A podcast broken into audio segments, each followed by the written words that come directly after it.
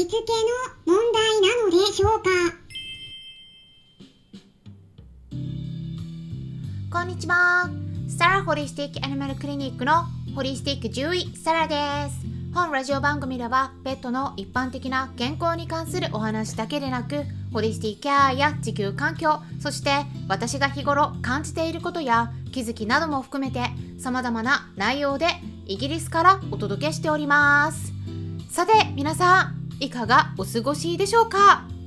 まあ最近はですね私の方ちょっとご相談が増えておりましてバタバタしているんですけれどもね今週のイベントとしてはクラブハウスにて9月2日の夜10時から医療部屋っていう名前のクラブにてホリスティック医療とはどういうものかそれから世界のさまざまな医療についてお話しさせてもらいます。はい。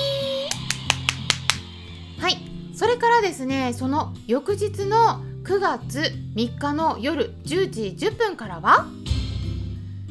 ペットのホリスティックケアクラブにて同じくクラブハウスなんですけれども毛髪ミネラル検査と有害ミネラルの体への影響について解説していきます。はいこれもですね以前香りの害ということで公害についてお話ししたのと同じように意外にもですね有害物質を体の中に取り込んでいることに気づいていない方が本当に多いんですね。で有害ミネラルについてお話しするので興味のある方は是非合わせてご参加いただければと思います。そして今回はワンちゃんの交渉事故についてなぜ減らないのかどうしたら起きないようにできるかお伝えしたいと思います。ちょっとね研究論文からのデータも含めた内容をお伝えしたいと思いますので興味のある方だけでなくて今回は全ての方にぜひ聞いてもらいたい内容になりますからぜひ最後まで聞いてみてください。まずですね皆さんはワンちゃんに噛まれたことはありますか？私は何度かあるんですよ。WHO 世界保健機関では犬に噛まれた人の数。はい一応推定の人数出てるんですけれども約数千万人いると推定されてるんですよ。すごく多いですね。交渉っていうと重症になって入院が必要になるほどの大きな傷っていうのを想定される方が多いかもしれないんですけれどもちょっと噛まれて血が出たんだけど数日で自然に治ってしまう程度っていうのも結構ありますからね。それ含めたらかなり日常的になるんですね。例えば実際に数字をお伝えしますと2017年の調査ではイギリスの人口の約25%の人が犬に噛まれたことがあるっていう結果が報告されています。25%って多くないですか？4人いたらそのうちの1人の割合なんですよ。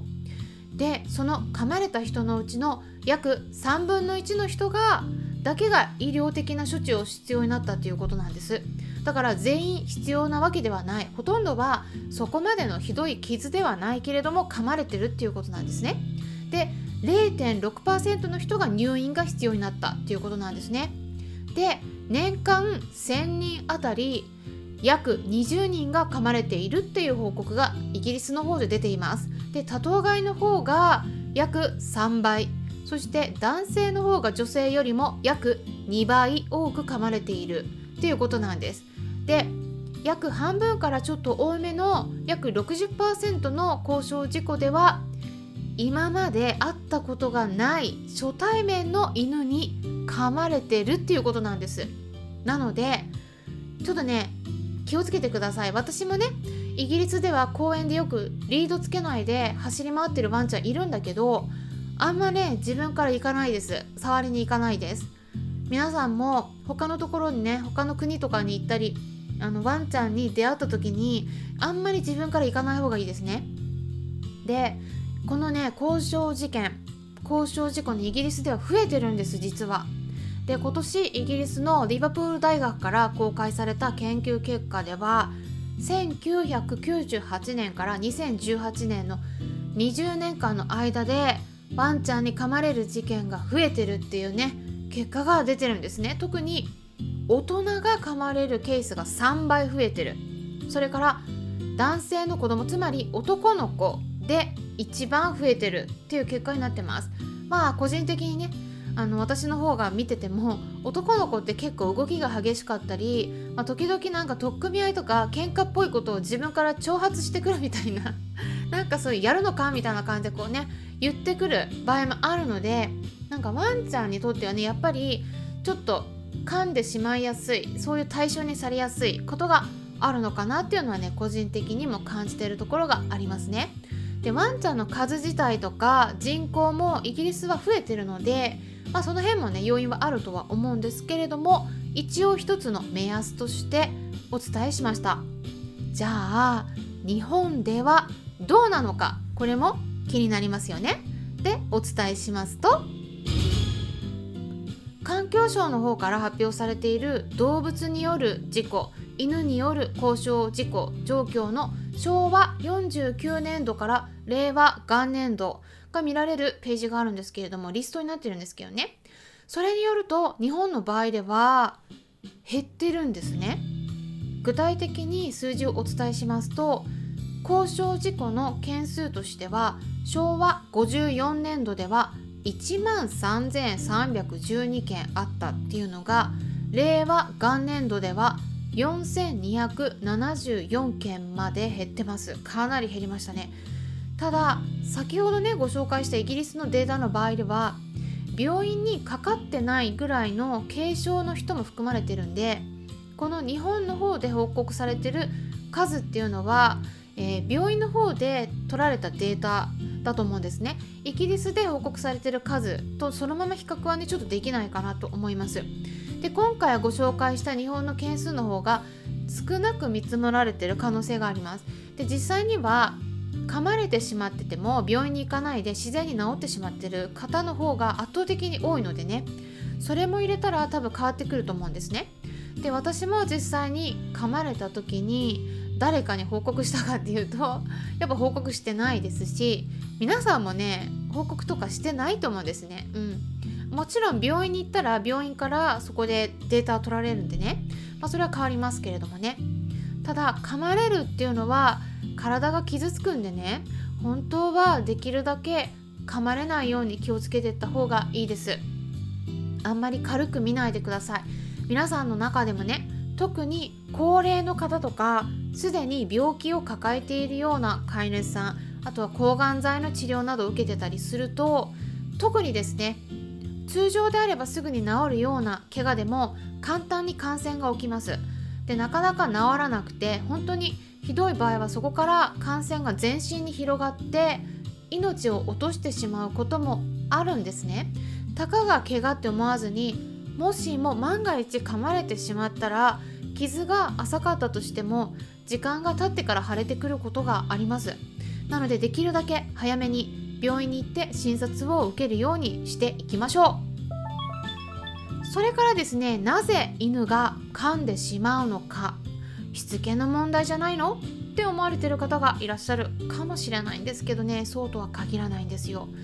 私はねいろんな飼い主さんからのお話をお伺いしてて犬のしつけっていうよりも飼い主さんの不注意の方が多いと思ってます。飼い主さんの行動次第で防げるものが本当はね多いはずなんですね。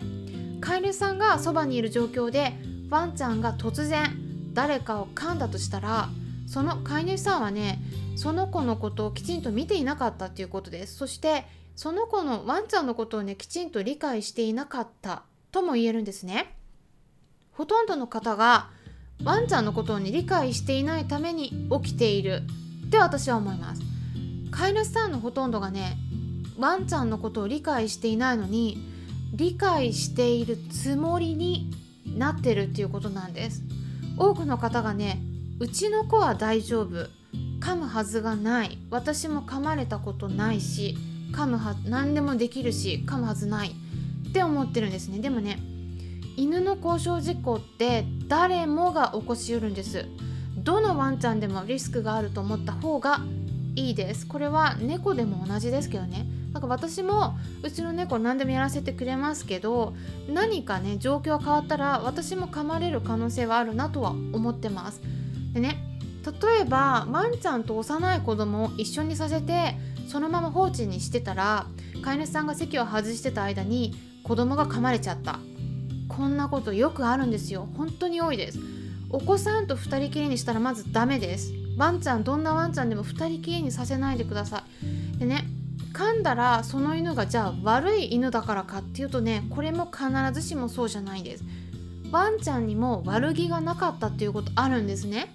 噛むって言ってもね全て怒って傷つけようと思って噛んだわけではないこともありますそうじゃなくてワンちゃんにとって口っていうのがね私たちで言うところの手の役割をしていることがあるんです。例えばね想像してみてください。私たちが物を運ぶ時どうしてますか？手に持って運びますね。でもワンちゃんだったらどうするでしょうか？口に加えて物を運びます。つまりワンちゃんにとっての口って時には私たちの手のような役割があるんです。だからワンちゃんとしてはね単純に飼い主さんの足とか手を引っ張ろうとしたうん、掴もうとしただけれども飼い主さんが激しく動いてしまったために傷が深くなってしまったといったこともあると思います。それが頭とか顔だった場合には本当に致命的です。でもワンちゃんにしてみればね顔だから手加減しようとかって思わないんですよ。だからワンちゃんの行動を学んで理解するのこともね大事なんだけどやっぱりね最後の最後のところでワンちゃんは私たち人間とは違う世界とか違う価値観で生きている。だからもしかしたら悪気なく他の人のことを噛むかもしれない。っていうことをね是非忘れないようにそういった意識が大事だと思ってます。これはワンちゃんを信用しないっていうことではないんです。ワンちゃんを理解するっていうことなんです。っていうことでね、えー、ぜひ参考にしてもらえたらなと思います。それではまたお会いしましょう。ホリスティック獣医サラでした。